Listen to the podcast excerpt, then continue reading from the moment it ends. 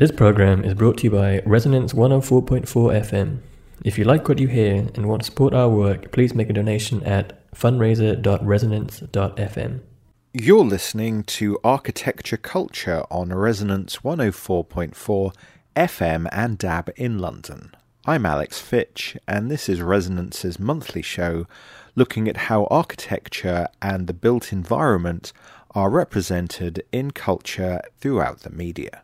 In today's show, we're looking at how two different creatives are tackling the city in their work. Later in the show, artist Toby Melville Brown will be discussing his Tower series of prints, made up of all of the notable architectural features of certain cities, and his current exhibition, The Future Was Big, which includes a selection of his invented retro book covers at the Book Club in London. However, to start off with, I'm talking to author Emma Jane Unsworth about her novel Animals, which for the film adaptation she also wrote the screenplay. I'm discussing the genesis of the book and the film with Emma, how it relates to her own life, and the process of moving the location of the book, which is Manchester, to the film, which is Dublin. In Animals, two young women who share a flat, Laura and Tyler, get drunk, take drugs, fall in and out of love, and explore life in the modern city. As I'll be discussing with Emma, Animals presents a fairly utopian vision of what it's like to be a young woman in the city, as Tyler and Laura get away with the kind of fictional hijinks that are normally reserved for young men, with, thankfully for them, few consequences. To give you a flavour of the novel, here's an extract from the talking book read by Chloe Massey. Where the dual carriageway began, there was a series of roundabouts over which a small viaduct split the sky. At the side of the viaduct were a few outcrops of green, fast growing trees, spiky bushes that had ensnared windswept litter, scrubby, defiant grass, elevated from the street on tilting brick embankments, almost impossible to climb. Almost. I jumped and grabbed the top of the sloping wall, put my trainers flat on the bricks, and slid down a little. The wall was slippy. I gripped tighter with my fingers, one foot found purchase on a cracked brick. I nipped the toe of my other trainer into a gap in the mortar, tested it with a little bounce. It would bear my weight for a few seconds while I found my next foothold. I moved my other foot, lost my balance, ended up scraping my knee and hurled myself upwards, laddering my tights and nicking my shin. At the top of the wall, I rolled onto my back and lay there, panting. Above me, leaves, just leaves. I got onto all fours and crawled under a bush, out of sight of the pavement and passing traffic. Wide, flat ivy covered the ground in a sea of tongues. Between the ivy, skeletons of sycamore seeds lay pale and brittle like moth wings. I heard footfalls and a man's low laughter. I turned onto my side like I did in bed, into the fetal position that was slowly eroding my left shoulder. I closed my eyes and listened to the tidal ebb and flow of traffic. The film of your novel Animals has just come out on DVD, Blu ray, video on demand, everything that is available these days for uh, watching movies, um, and is an adaptation of your novel uh, from a few years ago. Both the film and the book obviously have the same plot of two young women, uh, you know, coming to terms with adulthood and all the temptations thereof. But the book is set in Manchester, and of course, the film is set in Dublin. So I thought, first of all, we could start um, talking about the book um, because it feels very much uh, a love letter to Manchester. You know, there are scenes where the characters are walking through the city and giving very kind of evocative uh, and enigmatic descriptions of parts of the city and what it means to them. And I was wondering how much of that kind of comes from your own experience of being a Mancunian and your own interest in the stories that a place has to offer. Mm. Yeah, I mean, it's definitely a love letter to Manchester. I love that description of it because that is my hometown. Um, and and I really wanted to capture a sense of the city, both in in the variety of wild and wonderful nights that you can have there, but also the state it was in at the time I was writing the book. It was very much in in a state of of transformation mm. and um, and and so a, flux and, and the cityscape was changing and it, it fitted not only because I knew it well but because that's what was happening with the characters too and so it, it really felt like the perfect backdrop that, w- that was thematic um, and also something that I could write about with with knowledge and love and relish mm. about all those little um, you know, secret nooks and crannies where where the best adventures happen. So so yeah, a, lo- a love letter to the to the night the night people and the nightlife of, Mm. of Manchester um, in that way. So so moving it to Dublin did feel like a huge change at Mm. first because that was one of the central elements of the book for me. And I really wanted to make a film in Manchester. I think, like, you know, um, and I just felt, you know, Manchester needs more films making about it. So Mm. that aren't about the Haçienda or something to do with the Haçienda. Indeed. So, um, so or Manchester doubling Or as 1930s Britain in Captain America, you know, because it's bits of it still look like that. You know? totally, totally. Um, so, so yeah, that was a wrench, but it was to do largely with it was impulse that was based on funding. Um, Mm, of course. and you know these things happen. I have learned in in filmmaking, and when I actually looked at it, I wanted it to get made more than I wanted to keep it in Manchester. And if there were, was a way of doing that that still kept the heart of it true, which it did, Mm. um, with the move to Dublin, because of the people we had involved as well, who were so brilliant already in the whole process of adapting it, especially the director. I just trusted that it would work and that it would be okay, and that that was the way that it had to go. And then, actually, when I got to know Dublin a bit better, it had all those elements that Manchester had that made it such a great setting. It was boozy, it was literary, hmm. it was radical as a city. So it was great, actually, as a, as a character and as a backdrop. Hmm. And now that it's made and it's in Dublin, I can't think back. I can't think of it happening any other way. It's, like one, it's one of those things. Any creation, I think, whether it's a book or a film or a kid, whatever it is, you can't unimagine them. You know, once they're there as that personal thing. Mm. So now. Animals the film could only ever, you know, be in Dublin, and so it's very much Dublin is very much wrapped up in its soul for me now. Mm. Well, I suppose in a way that's how memory works. Then, whenever we recall something that happened to us in the past and revisit it in our memories, the memory changes. So then the next time we think of it, it's coloured by the last time we thought of it. And so memories evolve over time. And so if you now think of animals as being a Dublin based story, it's because that memory, in a way, has replaced the old. That's it. It's brilliant, isn't Mm. it? We're just constantly fictionalizing and refictionalizing our histories. Um, thinking about it though as kind of the experiences of uh, young women in the city, I guess that is very much universal between the two locations. Um, obviously, I wouldn't be asking you this if you'd written a novel about a farmhand joining a space adventure to rescue a princess. but since it is about a young woman, young women in Manchester, how much of it was, if not autobiographical, at least based on experiences that you'd been told or you'd witnessed? Mm. I think everything I write is semi autobiographical. Okay. Um, certainly, in the. It's hard to say this without sounding pretentious, but it's the, the emotions and the emotional questions are always mine and always from my life. And, and so that, that heart of the book, that crux, that dilemma, I suppose, that the character or the characters start out with, that's always mine. And so I suppose real in inverted commas and true in inverted commas in that way. Um, and then some of the jokes and some of the lines I have heard, you know, Mm. on, on, when I'm out and about, or friends might have said them, and then I have to apologise for stealing them. Um, and so, so things like that, yeah, they, they go in verbatim or sometimes with a little twist. But in terms of characters and in terms of scenes and in terms of those big things in the book, I always find that they grow away from the truth, even if they start in the truth, Mm. because in order to, to work as something that is a form, that it just has to happen that way because life isn't sliced up neatly into into you know art forms. So, so in order to, to have a structure that holds and a form that holds it, they always have to become fiction. Hmm. I found from, and I would argue that actually, I'm you know working on a memoir at the moment, and that in in a way to shape it in a way that works as a book, Hmm. it has you have you know it has to be a twisting and a, and a, and a fixing and things like that, and it's um, you know with with fiction that is. 100% true. Mm. Um, with memoir, it's, it's much more of taking, choosing which parts of the truth, you know, make that story. Whereas in fiction, you, you the whole world is open to you. You know, you've got everything in your in your toolbox, everything in your in your in your um what, when you're playing everything everything in the kit really that, that you can go for. So so it's great.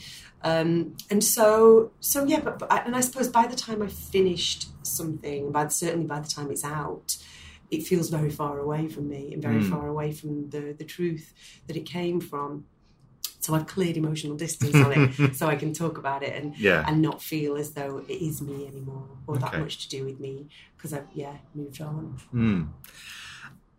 and in some ways it's interesting the film perhaps even more so uh, than the book feels like a very utopian vision of what it's like to be a young woman. Maybe because there are so many stories of women or certainly so many films about women that are actually made by men. So often you get used to if there's a young woman in a story and she takes drugs if she goes drinking if she's in a toxic relationship with a man those characters feel vulnerable when they're in stories written by men. You expect them to mm. get murdered or kidnapped or whatever. Mm. While in your film, they actually feel safe, mm. which kind of suggests that maybe, you know, the paranoia we have about violence towards women is kind of a self fulfilling prophecy because those stories are picked out by men to Yeah. confirm that those things happen. Well, actually, this offers a story where women can be rowdy and brash and have exciting lives, but actually, there's no danger inherent in that. Yeah, yeah. I mean, I think that obviously while um, male violence, the threat of male violence is a very real thing, and um, and toxic masculinity is a problem for men and women and Mm. everyone, all of us. Um, I know what you mean, and I do think that it was a very, it was a conscious decision on my part in the when I was originally writing the book to write a story about women rampaging around where they weren't where that, that fear wouldn't be there for the reader. I think it, you know it's touched upon a few times in referencing other characters, but I think uh, there was a great quote that I read. Um, forgive me if you're not remembering who said it, but years ago, and, it, and I probably badly paraphrase it anyway. But it was something like the the road, the, the notion of the road and adventure, and how for for men in for male characters that means the the beginning of a journey, and so often for female characters it means the end of one. And that idea that you know you, you should be scared and you should this that there was only one way that this could go. And I think I really wanted to write about women being fearless and going out and being fierce because the statistics are what they are. But at the same time like you say about self-fulfilling prophecy you know it, it'd be nice to think that women could just go out and have fun and not have that fear um, and and you know and, and be protected. And and I just I, you know I think the world is changing and I hope it's changing but but um but I think that that it's important that we you know that we that we try and look critically at the way that all news and all, all statistics are presented to us. Um, and and even though there are poli- there's you know there's definitely politics in what I write and in this story um, I- think that it was it was meant to be almost like a picaresque tale more than anything else because I felt I'd not seen that done about women where you know you've got you've got a kind of roguish you've got two roguish characters who who are rampaging. Um, and and you know the, and the chapters are sort of laid out that way. And I think that there's, a, there's quite a lot of set pieces in the film that are laid out that way. As well it's quite episodic. Um, so so that felt like it was quite a different thing to you know a different way to show female characters. Um, you know kind of marauding around and being probably a bit terrifying to anyone who encountered them you know, men and women. Um, so so yeah I think you know that and I think that the actors just really you know mm. played up to that. And there's lots of shots of them around the city swinging off lampposts saying things like playtime's over lads. But it's interesting, though, in translating it into film, their actions have less consequences in the film than they do in the novel. Mm-hmm. Uh, because in the novel, well, in, in both the novel and the film, um, Tyler steals a jar of MDMA from some drug dealers. In the novel, she gets beaten up for it and her flat is ransacked, and that doesn't happen in the film. Yeah. Uh, similarly, where she ODs uh, towards the end, you get the impression that if Laura hadn't come back in the book, she would have died. While in the film, she would have been covered in vomit. I think I can say that on Resonance FM at quarter to six in the afternoon, but she probably wouldn't have died. So, in a way, Yeah. you kind of tone down the danger. It's actually em- emphasis, kind of adding to the sense of utopia that you can actually kind of get away with that lifestyle. Yeah, I think we did in some ways. I think we did with the drugs for sure. Um, although there is one scene which I'm which I'm sure you'll remember, which I definitely can't talk about on the radio at quarter to six, um, which involves drugs and sex and isn't in the book and is pretty full on. Um, and that I felt when I wrote that scene that I was really pushing what I could, you know, the writing to the extreme and, and probably the actors to the, the extreme of what Yeah, they yeah. do. Well, and I, I mean, I watched it with my dad, and he was astonished it was a fifteen. You know? Me too. You know, and I was, I'm just, maybe slightly disappointed. I was like, must try harder. Um, no, but but but yeah. So, but I think that the reasons for do for toning down the consequences of the drug taking wasn't to do with it. It was. Um, it was a to- it, it wasn't a tonal choice. I think it was more of a plot choice because the way that we had to squish the story mm. of the novel into the film meant that we just had to lose the way that some plot lines paid off and we mm. had to change them. So I think that, that we just didn't have room for that drug dealer Sure. story to follow up. It had to just be linked to a different, you mm. know, arc with, with, with the characters. And it's interesting as well. I mean, obviously, with the budget and also the length of the film, um, that the film is only set in the city, while the book takes them on trips to uh, the Lake District, to Edinburgh, to Stockholm, to London, while the film is entirely set in Dublin. But it's interesting that that also makes it slightly more claustrophobic, and that also mimics the plot. That Laura realizes that her life is claustrophobic because she surrounded herself with these toxic individuals. Yeah, yeah. I mean, I think that's really true. It's so funny when you do a sort of a budget pass of the film when you're kind of when you've you've done many many drafts and you can Yeah. you can do whatever you like, and then you get to a point where like actually. We can't afford a helicopter. We, you know, we, we, we can't afford to, to go to the Grand Canyon, so we're going to have to change that. I think we had to get rid of a tram, which I was very upset about. Well, not really, but but um, but we did have to get rid of a tram because at one point with Tyler's driving a tram, and we were like, no, we just we just can't. I mean, the cost is ridiculous.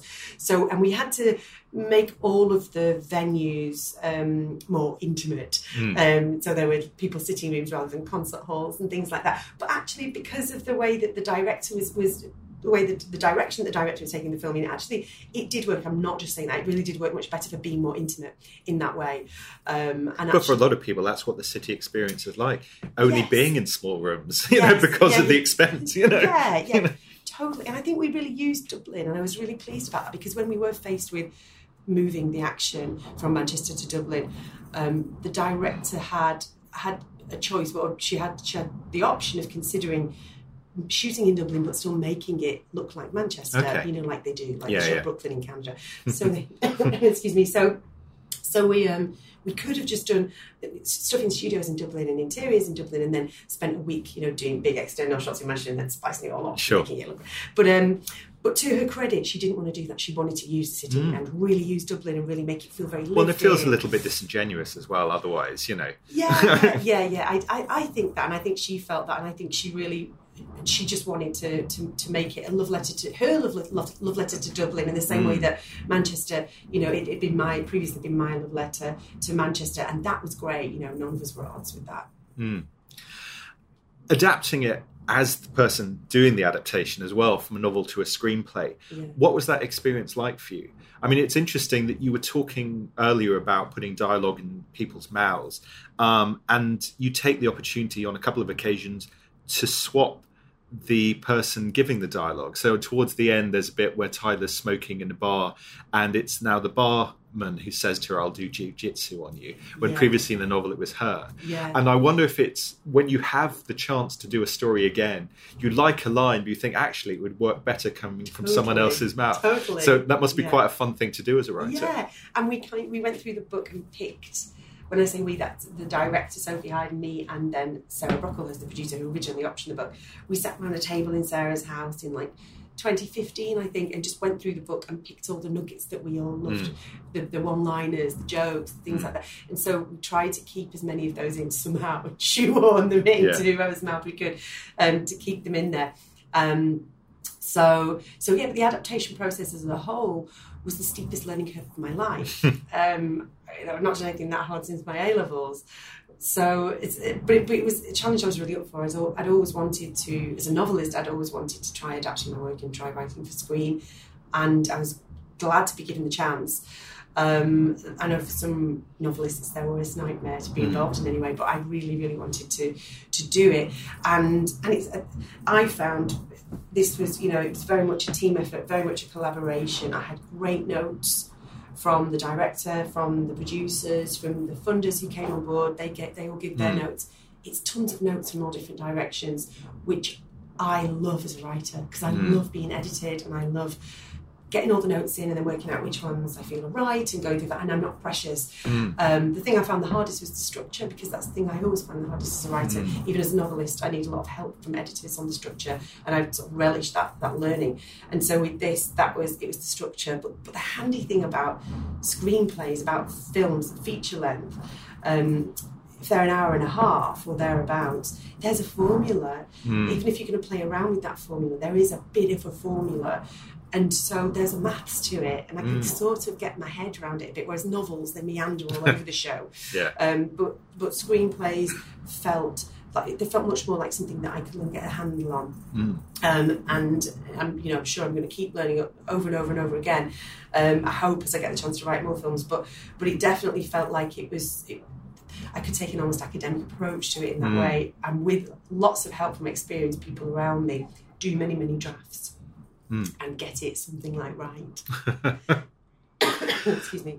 Um, as we've been saying, you know, obviously the original uh, is a love letter to Manchester. When you found that it was being moved to Dublin, was the city that you were already familiar with, or did you find yourself doing research so that actually you could also capture aspects of Dublin so that it's not just a backdrop, but it's something that works for the characters and the film? Well, I had to drink a lot of Guinness in of research, Alex. You know, it's a tough job, but um, I knew Dublin a little bit. I think I'd been, I'd, I'd not been for a while. I'd been on the Hen Do, and then I'd been on some kind of working trip at some point, but I'd not been that that often, and I didn't know it well.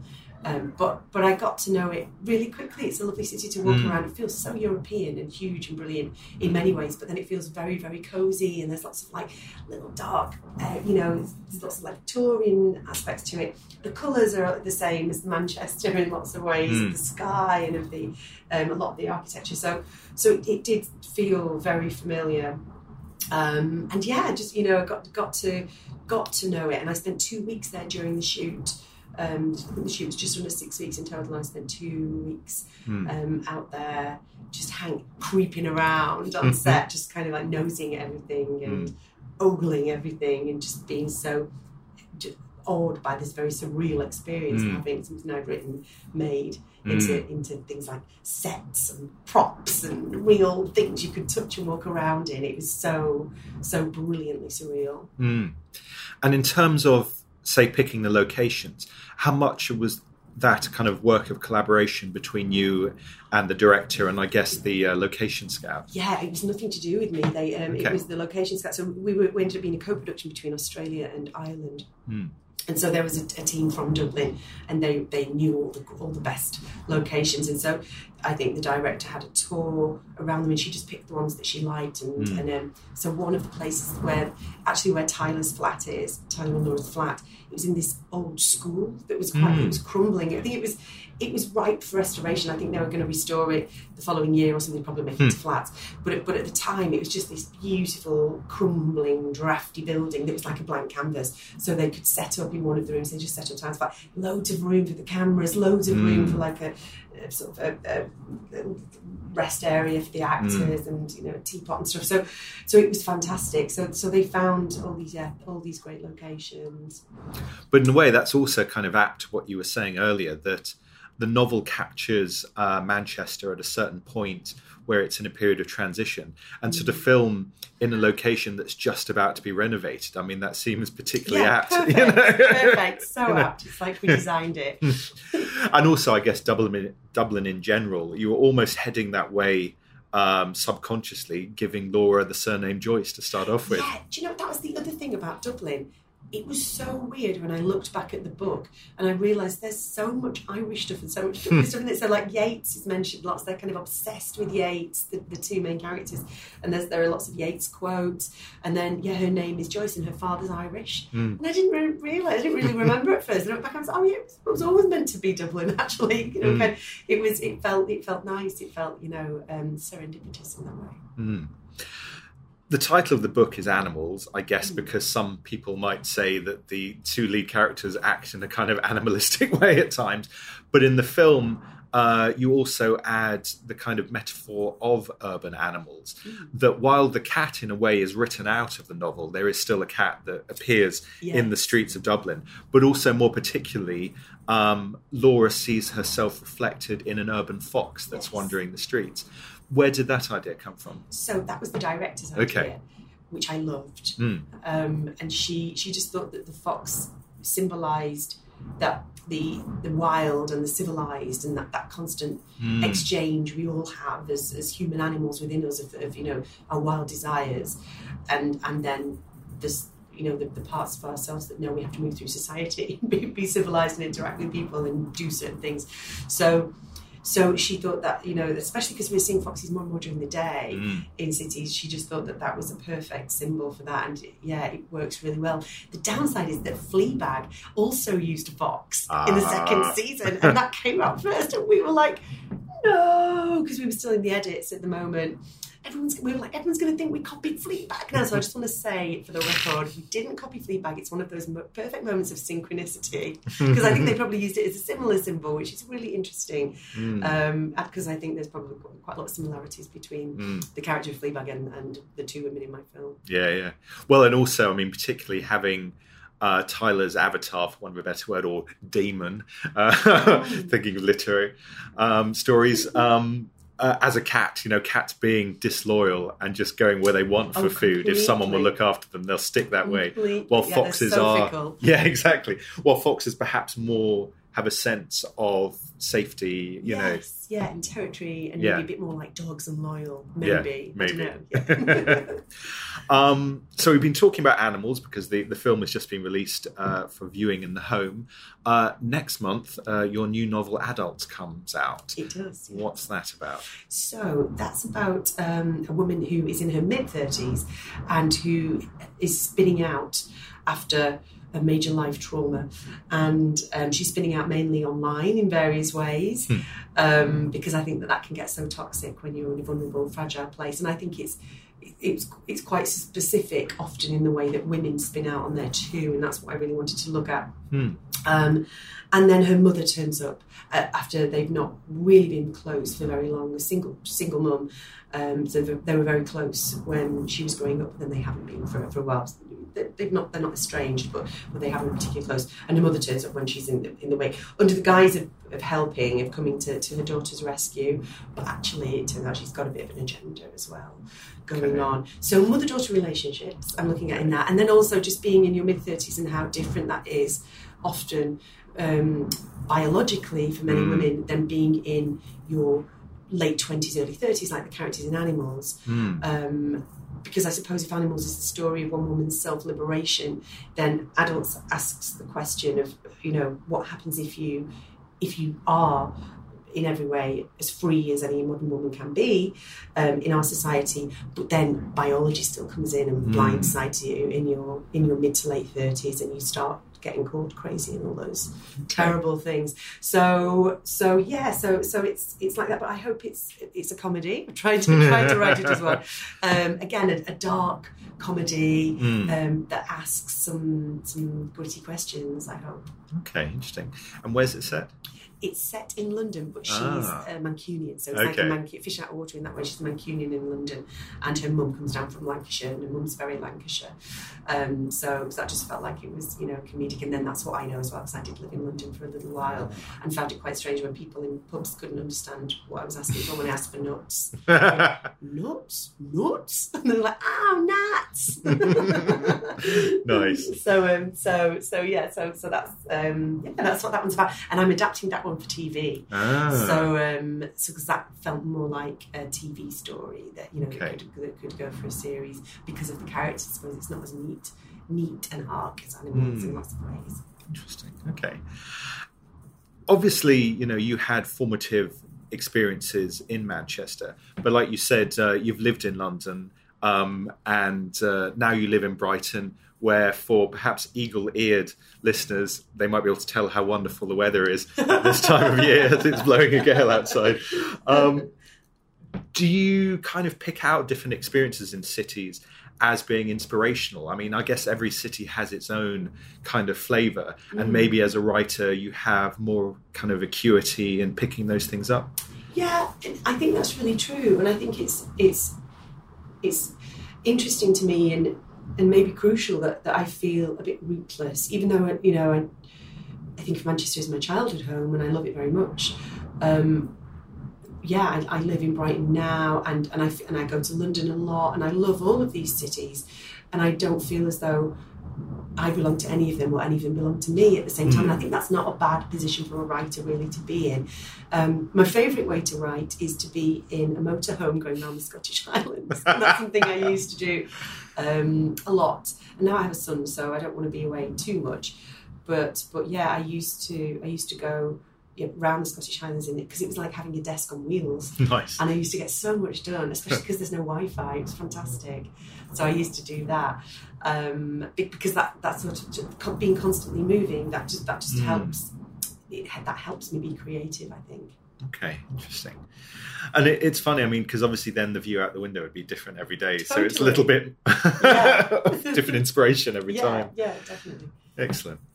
Cool. Well, um, I thought the film was terrific, and Thank and the novel is too. Thank you. Uh, and so, yeah, looking forward to to adults and all your future projects. Thank you very much. Thanks so much, Alex.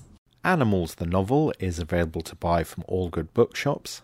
The talking book, read by Chloe Massey, is available on Audible and to buy on CD. And the film Animals, directed by Sophie Hyde and starring Holliday Grainger and Alia Shawkat, is available now on Blu ray, DVD, and video on demand.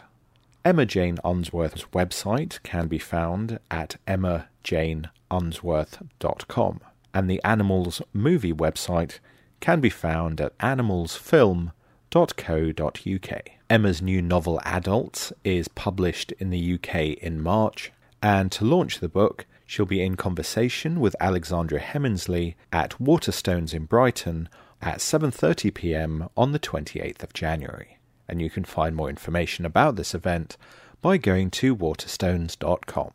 So, to conclude the first half of today's show, to give you a flavour of the film, here's an extract from the trailer.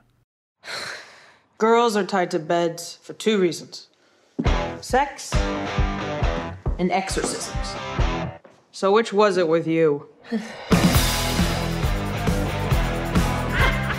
What do you use for bitters? Ground up paracetamol. Nice. What do you say your name was again? Chicken sandwich. Mm, that's a beautiful name. So, what do you do? I'm a writer. I, I, I'm trying to nail the work-life balance. Sooner or later, the party has to end. Why? Tyler, this is Jim. Make way. My friend's lover is the man of the hour. Does he play the piano like he's making love to a beautiful woman? You know, none of this changes our friendship. Mm-hmm. He thinks we're savages. We are savages. In the second half of today's programme, which looks at how various creative writers and artists represent the city in their work, I'm talking to artist Toby Melville Brown. Toby has been creating fantastical images of architecture since the beginning of his career, with a series of prints called Towers made up of fantastical skyscrapers which combine notable architectural features from various cities. I'll be talking to Toby about these and his most recent exhibition, The Future Was Big, which is currently on display at the Book Club London on Leonard Street in Hoxton. The Future Was Big includes a series of fictional sci fi book covers created by Toby, which invoke the nostalgic idea of sci fi futures that never took place, but that we have a fond memory of because of the way that they informed culture in the 1960s, 70s, and 80s. So, I guess one of the things that first brought your work into the public eye was a feature on your Tower series in Dezeen in 2013. Um, and your Tower series, for people who don't know it, are a series of kind of fantastical line drawings, um, imagining different uh, new buildings in iconic cities around the world, with each building kind of responding to existing architecture from that location and kind of like mixing it up into more fantastical forms. Um, how did those Yeah. drawings come about? I was studying transportation design Ah. at Northumbria University, and I just had a lot of time on my hands, and I, I think I, I just thought I like the format of the portrait. Um, I don't draw figures as such, but I wanted to have that like a, almost a sense of a character in the portrait format, but using architectural details, which I was really interested in.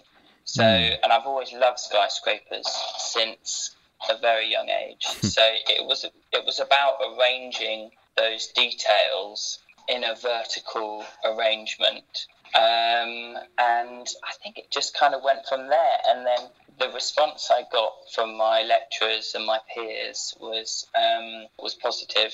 So I was like, I, I just carried on. There are two tower series. There's Tower Series One, which was um, uh, had less of a format really. I was just kind of picking ideas out of the air.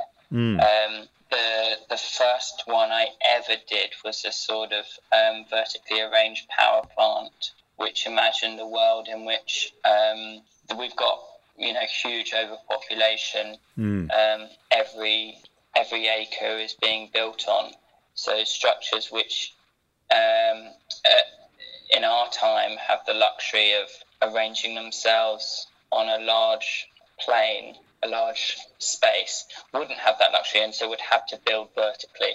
And so this was a nuclear power plant that was um, that was built in the format of a skyscraper.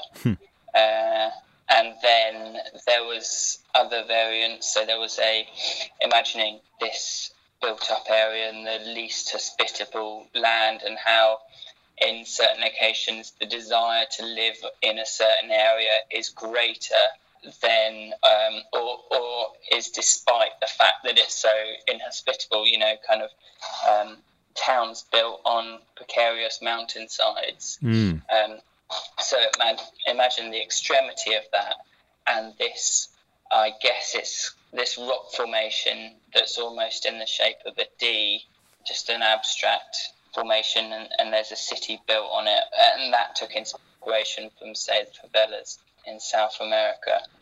Um, and then the second tower series was based on the fact that you know people responded well to the things that they recognised, be it uh, the a spire or an archway, and they you know they could say, "Oh, I recognise that from this building or this location," and so I felt myself that I don't enjoy just reproducing architectural monuments. I find that a bit boring, and I lose interest, and, and my drawings reflect that when I'm not interested in them. Mm. Um, so this was doing, um, this was compiling those uh, structures around a theme. So um, different cities. So it had a London tower, a Tokyo tower, Mm. a Paris tower, and a San Francisco tower. And just just on city, based on the fact that I've been to these cities, and they inspired me. Mm. Um, and I've since kind of tackled a few other cities. Interestingly, New York seems to be the one that kind of is the biggest challenge. and I thought it would be, you know, the most exciting and the most interesting. But I think it's the challenge because what the, the most interesting aspect of those buildings is always at, at the very top. And so, how do you arrange all these monuments when they're all vying to be the best? you Yeah. know? Another one was Las Vegas. Um, I'd I'd come back from Las Vegas and I thought, man, I've got to do a drawing that um, a drawing based on Las Vegas. Uh, and uh, was a similar problem to New York, really, because there was so much, so much of the architecture is vying for attention, Mm. um, and there's no real hierarchy between what's number one and, and how those would fit together. And I realised with Las Vegas, it's only um, uniformity was the fact that it's based around this one road. I mean, there there are there are like kind of other districts, but it's largely based on the strip. Mm. Um, and so I created a, a drawing that looks down a strip as it as it goes off into the distance, and then arranged all the buildings around that. There's a fair bit of creative license as to how I did that. I was pretty happy with the result, and compared to the other ones, I thought this has to be set at night. So it's mm. um, it's a print that I did on black uncoated G clay with um, with a wizard printer who I always use called Vaughan Tin Dogs. Um, shout out to him. He's a Brighton-based printer, mm. um, and he just really brought out those fluoride tones of Las Vegas at night. And yeah, so that's um, that's kind of a um, a quite um, happy evolution of the Tower series for you. Mm. Well, and also, I guess working on European cities, in a way, it gives you a chance to realise the road's not taken because all sorts of architects have had grand plans for Paris and London and other cities throughout the 20th century that were never realised. And so it gives yes. you a chance to come up with these fantastical constructions that don't exist. But when you tackle an American city, it feels like they're actually already making absurdist buildings. Um, I was I was reading recently about a recent construction on the west side of New York uh, by the river which seems to have all sorts of staircases that literally go nowhere, you know, where people are building just yeah, where people are building just for the sake of conspicuous wealth rather than actually for the building to have any real purpose. Yeah, yeah. Well, there's yeah, it's the it's that monument by Thomas Heatherwick. I think you're referring to, mm. which is, I guess, what they're they're creating is a justification for this quote unquote public space, mm. which isn't really public, but then they've got this monument that allows people to wander Mm. Um, yeah, there, there's a, there's a lot to, to, to, say about Hudson Yards. I'm not really a fan, but I am actually a fan of that staircase because um, it's really good for hide and seek. well, at least it's it's playful. But yeah. thinking of those kind of unrealized plans for European cities, it kind of strikes me that when I see even these early tower drawings before thinking of your more recent work, that they also show an yeah. interest in kind of science fiction and even older forms of science fiction, uh, whether it's kind of Victorian sci-fi or what we might think of as steampunk in um, recent years. Yeah, I guess there is a fair bit of that. I think my my strongest inspirations from a young age were, you know, things that I had right in front of me. For example, Thunderbirds hmm. was a big thing. Lego, Star Wars. Growing older, I kind of um, was playing computer games like Sim City hmm. and Command and Conquer. And I think it's probably Command and Conquer and Red Alert. I'm not sure if you're familiar with those games, but they're kind of mid to late 90s strategy mm. games, a little bit like SimCity, but allow you to wage silly wars um, where you play, I think, either the, the Americans who are blue and righteous versus the Russians who have all sorts of nefarious um, technologies. And it was the, um, I think it was the, the aesthetic of um, the Russian side when I used to play as that team that really influenced my interest in Russia, mm. um, which is something that has gone is a, is a thread that's gone through my work and, and features in a couple of the titles from my latest exhibition. Mm. But uh, yeah, that's an interest, an aesthetic that um, gets me going certainly. Mm. When you were doing the Tower series, obviously they were successful in the sense that you were selling prints of them and you know starting to make a career and a name for yourself as an illustrator but as you started them as part of what might be seen as a practical degree. Were there any concerns at the university that you were coming up with fantastical designs that maybe couldn't be realized in real life? Yeah i don't think they knew what i was doing. I didn't really know what i was doing. I was completely just following my nose. Mm. I did have one, actually a couple of lecturers that, despite you know them scratching their head and thinking, what are you going to do with this? They were certainly very enthusiastic and supportive of my work.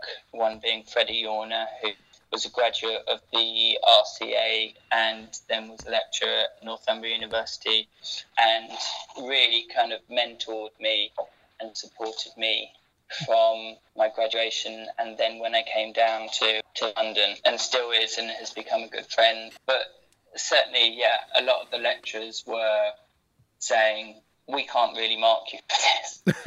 we can't, uh, we, you know, that this is what. And I think I probably, had I had a bit more confidence in myself and where my work could exist in um, a commercial space or an academic space, I might have um, challenged them on that. But mm. uh, I just instead just got back to my drawing. Yeah. Um, and put my head down. Yeah. Hmm. but um, I, I think my marks, you know, certainly did reflect that crisis of, of confidence and direction. But um, yeah, I w- I, I wasn't overly fast mm. either way, to be honest. Although thinking of your work in terms of it having kind of a diagrammatical quality that does kind of give information about the location that you're depicting. Looking at prints like Las Vegas or Tower over Trump or China Tower, those do have more of a sense of three dimensional space stretching out into the landscape. So, did that show an interest in topography developing in your work as well as structures? Yeah, well, I think was when I, I mean, I, always to a point, I was I was imagining these spaces from a more three dimensional perspective, hmm. and the line drawings that I was doing with a pen, to me, were just the most natural and straightforward way that I could communicate what was going on in my head. But as I you know, continued doing my practice, I wanted to include other elements such as color, perspective, etc.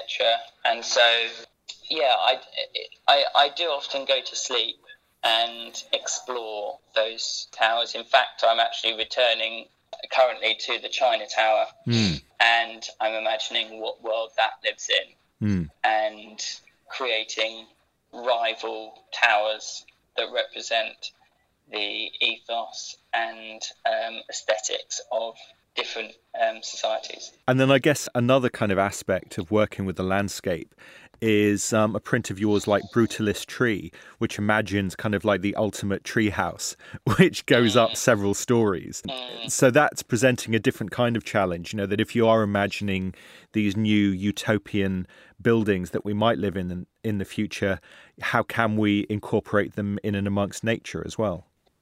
Yeah, the, the Brutalist Tree started um, with a drawing that I did for my nephew, and that hmm. was really early on. Um, and I think, I mean, I, I always love tree houses, and I know that other people love tree houses. But as an illustrator, you know, this is obviously quite an indulgent hmm. brief, but the question is how you merge the aesthetic of um, the aesthetic and format of structures with tree houses uh, to their most bombastic extent. Um, and it's kind of difficult. Um, I think because I see trees as, um, you know, they're not top heavy, they're bottom heavy. Um, and they kind of, um, but they are visually top heavy. Do you know what I mean? Because yeah. they've got all these leaves and these branches at the top, but then they've got a heavy root, a heavy trunk at the bottom. And then when you draw that and then add um, then add a building at the top, the problem is that you have a, a structure that looks incredibly top heavy. Mm. Um, and although you know my drawings are recognised as impossible architecture, you don't want people to look at them and think that's going to topple over, or you know, you don't want you don't want to make people uneasy at ease when when they look at your images. So mm. tree houses are a tricky one. In fact, last year, no, late 2017, I set myself the challenge of drawing um, no, late 2018, I set myself the challenge of drawing a tree house every day Huh. For the month of November. Hmm. And that is um, that was fun, and it was a lot more of a it was much more of a sketch project um, than some of my more detailed works. But it was it was a, it was a fun challenge. Mm. And then thinking of a different kind of mixture of architecture and natural forms, a print like Look Into My Eyes seems to form a bridge, no pun intended, between your kind of detailed lined work and then the homages to fantasy art that are in your current exhibition. That it has this kind of aspect of a ruined civilization adapting kind of the sculpture of a giant into a habitat as sort of a utopia becomes a dystopia or vice versa. Yeah, that one that's interesting. What you say, or or what you took from that image. It was actually about multiple sclerosis. It was Oh, an gosh. early commission I had. Hmm. And the image, I'll just explain, is the head um, with a uh, where you would usually see um, arteries and neurons, etc. That it it's that route goes along a bridge, and then but the bridge is under construction or is damaged because there's scaffolding around it Hmm. and then and then it goes to the hand. Uh, I'm just explaining this for listeners because it is quite a um, Yeah. it is quite a complex image. But the metaphor that I was trying to communicate was that of multiple sclerosis, Ah. and there's a well a sort of image of a nuclear power plant inside this head. I know this is probably sounding nuts for anyone that hasn't seen the image, but um, there's a nuclear power plant inside the head, and the power lines that would be going off to the city are damaged, uh, as you as you have with multiple sclerosis. It gets a really strong reaction from people. I think people like the mixture of the natural form of the head with the perspective of the finger coming towards the, the point of the viewer. Mm. And I think what I take from that is the juxtaposition between the huge natural form, so things like hands and heads and necks, muscles, Mm. um, mixed with roads and scaffolding, but the former being much larger than the latter. So you know you're you're then questioning what this world is, and I think um, where I've seen that recently, that kind of mixture of scale and huge structures of people is in Blade Runner Mm. 2049 Yeah. When he's in the ruins of Las Vegas Mm. and it's got the large high heeled shoe and the the large hand. I think I love that. Mm. I love that visual. I love statues. well, it's interesting because statues and what they mean. Yeah. Well, that, that imagery in, in Blade Runner 2049, the imagery that you have in The Future is Big, and even the imagery in that print, even though I didn't know its original source, all seem to hark back to kind of older forms of fantasy art, like um, paintings by Roger Dean and his contemporaries. So even if Yeah. that wasn't your intent with that print, maybe it was something that was still filtering through your subconscious. Yeah, completely. I think certainly with my latest exhibition, which I'll just hit, I'll, I'll just kind of say a little bit about. I didn't want to say too explicitly about those inspirations, such as Roger Dean and Chris Foss and people like that, but they're definitely there. And what I was doing was just talking about putting those stories, those narratives that I had with early drawings, such as the Tower series, Mm. and giving them giving them life essentially and starting to give them a backstory or at least a hint of a backstory Mm. Yeah but the, but the inspirations are are definitely there but they're not explicit Hmm. One aspect of uh, The Future is Big that actually shows kind of a sea change in your work is the style of, uh, or rather the, the type of image that you're creating. That having seen your highly detailed drawings in your previous prints, these are much simple is the wrong word. Um, I guess less cluttered um, images where you're using yeah. kind of much bolder, larger images with color as well, which is a change. Yes. I mean, I suppose out of the collection, the one that feels like a kind of a segue between your old style and the style that you're using for the exhibition is something like uh, Darling, Can We Go Back, where it still has a detailed image of a city, but it's starting to. Yeah to metamorphose into these simpler images that you might find on book covers. Yeah, 100%. It was trying to find a bridge between the work that I'd done before and the stories that I wanted to tell, or the, the hints of the stories that I wanted to tell. Mm. Another one that forms that bridge is Notes from a Troubled Rock, which actually is one of the towers from the Tower series. You know, I'm actually saying quite specifically, this is the backstory behind this tower. Mm. So yeah.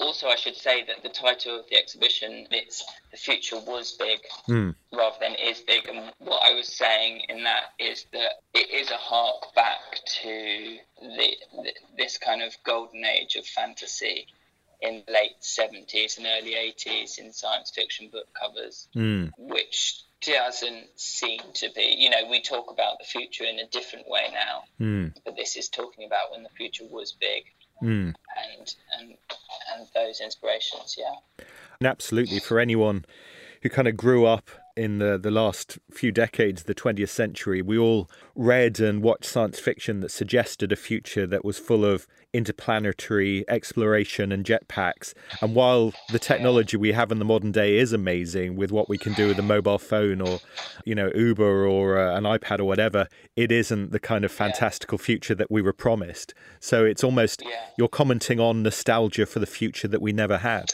Mm, and that and that future being about scale and grandiose. Yeah, some something magnificent. And like you said, yeah, the future that we do have is magnificent, but it's it's less bombastic. It's more nuanced. It's more um, about how it affects our day to day lives, I suppose. Yeah. The exhibition is in collaboration with a number of different people. It's curated by Liat Chen, other collaborators include um, poet and author Dan Fraser, writer and yes. academic Katie Beswick.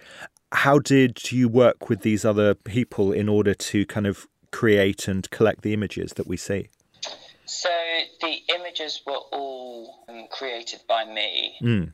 I was the starting point, but I certainly, with regards to Leah, um, she was fantastic in directing me and telling me what would work in this space because this was the first time that I really worked with such a large space. Mm. Uh, and, you know, it's a very social space as well. So I can't just be thinking about what excites me. I need to think about what works on a large scale and, and, and what people can digest in such a space.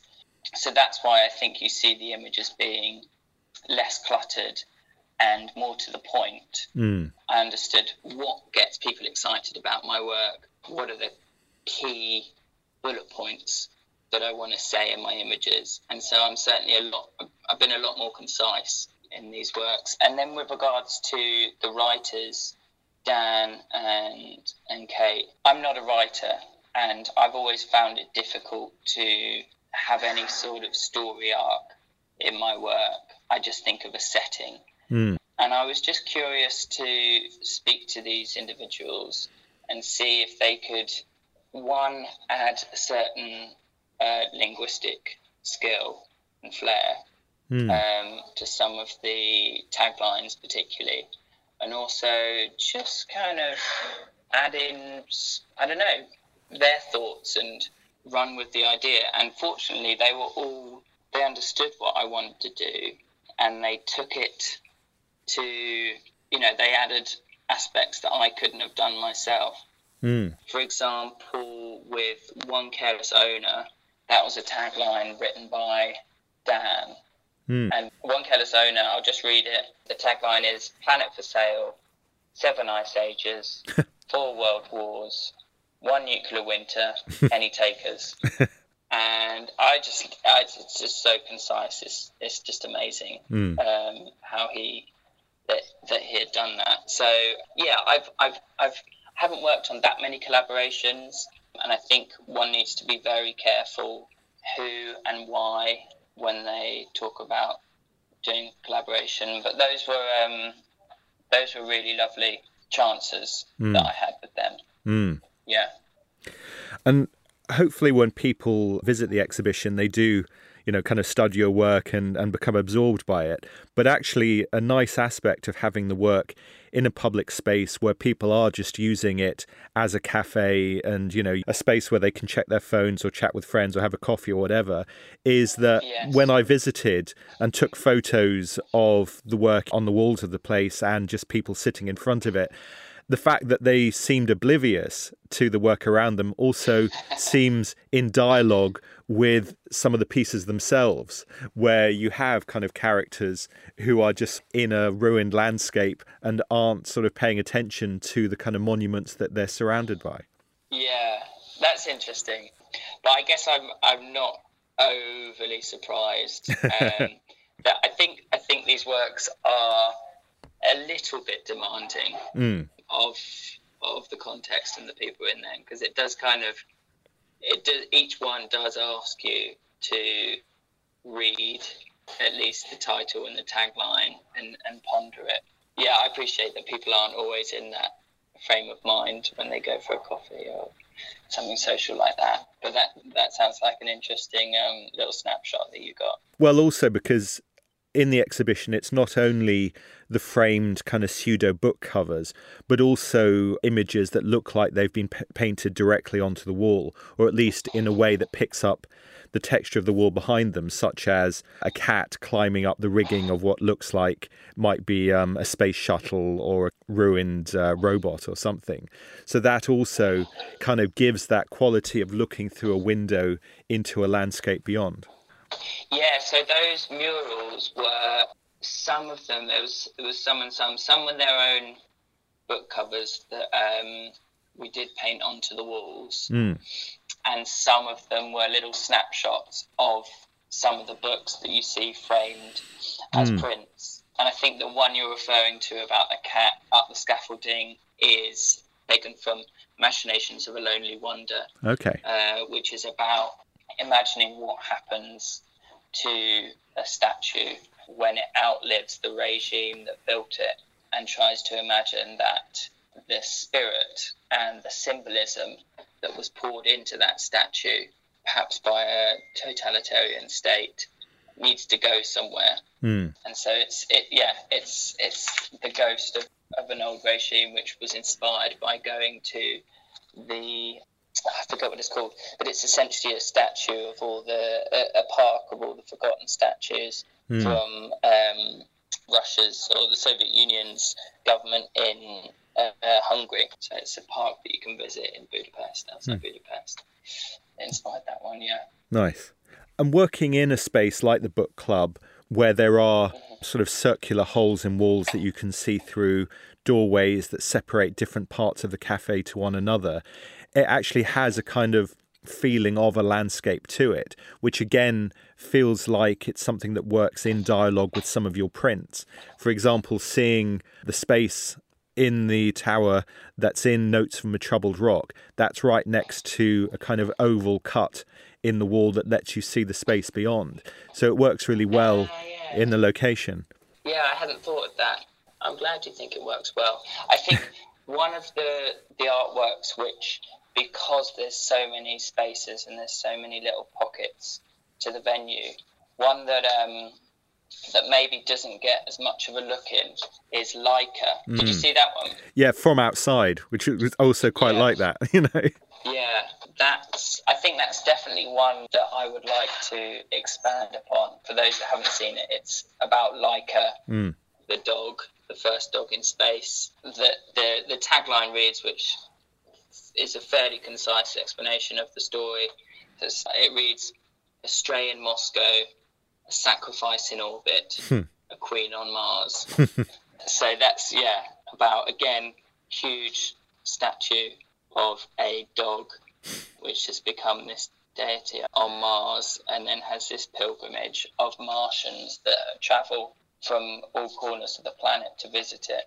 Hmm. Uh, whether the dog is still alive in this story, I don't know. I'm not sure it's relevant, but it's certainly one that um, is kind of growing in my head at the moment. Great. Okay, I think that'll do nicely. Thank you so much, Alex. I mean, yeah, I should also just to say thank you to all of the people that worked on that, particularly uh, Algie Batten, who's who runs the Art of Ping Pong, who actually secured me that exhibition. I don't give enough props to him. hugely grateful to him and then everyone else that I worked with on that. Yeah.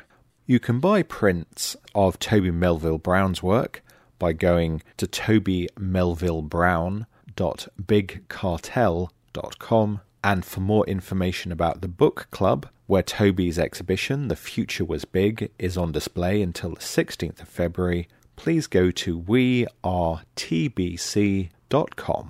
Also in London, throughout the rest of the month, there are various events taking place at the capital's architectural institutions. At RIBA on Portland Place, there are exhibitions Beyond Bauhaus, Modernism in Britain, 1933 to 1966, and Laszlo Moholy Nagy, Between the New Vision and Bauhaus, are both on at RIBA until the 1st of February. There is a curator introduction to the Beyond Bauhaus exhibition on the 21st of January, and also on the 21st of January, there's a talk on pioneering women in collaboration with the campaign group Part W, which celebrates the work of overlooked female contributors to British culture and the modernist movement. On the 25th of January, there's a workshop for blind and partially sighted people so they can enjoy the Bauhaus exhibition. And on the 28th of January, there are a pair of talks at RIBA one with Mike Althorpe and Abigail Batchelor talking about their research into experimental low cost housing. And then there's the RIBA and Vitra talk, Dorte Mandrup, who'll be talking about the award winning Copenhagen based practice. For more information about all RIBA exhibitions and events, please go to architecture.com. At the Architecture Association on Bedford Square, they have various lectures that the public are invited to attend, including Huda Tayob talking about race, space, and architecture on the 16th of January. Martin Evans will be in conversation with Ryan Neiheiser and Christina Argyros, and that's taking place on the 21st of January. On Monday, the 27th, Tanya Siems and Theo Lorenz will be talking about participatory performance and after effect in architecture. And then on Thursday, the 30th of January, Ahmed and Rashid bin Shabib will be talking about the creation of Dubai's first man made island. You can find more information about all Architecture Association events by going to aaschool.ac.uk. At the Architecture Foundation, which is part of the Royal College of Art on Kensington Gore, their series of talks, Architecture on Stage, continues on the 23rd of January in which Conen Sigl Architekten will be coming from Switzerland to talk about their design and practice. On the 3rd of February, Italian architect Francesca Torzo will be talking about their global work, including on Belgium's Z33 Museum in Hasselt. And then on the 7th of February, Stephen Taylor, a highly regarded British architect, will be there talking about his practice. As well as these talks, there are various film screenings at the Architecture Foundation, including on the 20th of January a new 4K restoration of Fellini's Roma. For more information about all Architecture Foundation events, please go to architecturefoundation.org.uk. Architecture Culture was presented, edited, and produced by Alex Fitch and is a Panel Borders production. And next month, we'll be joined by Nathan Catucci talking about his psychological thriller Impossible Monsters which presents an interesting look at the architecture of New York as an artist is pursued by a serial killer while interacting with the psychology department at the local university. You can find all previous episodes of Architecture Culture at www.panelborders.wordpress.com, and we'll be back at the same time on the third Wednesday in February. Thanks for listening. This program has been brought to you by Resonance 104.4 FM. If you liked what you heard and want to support our work, please make a donation at fundraiser.resonance.fm.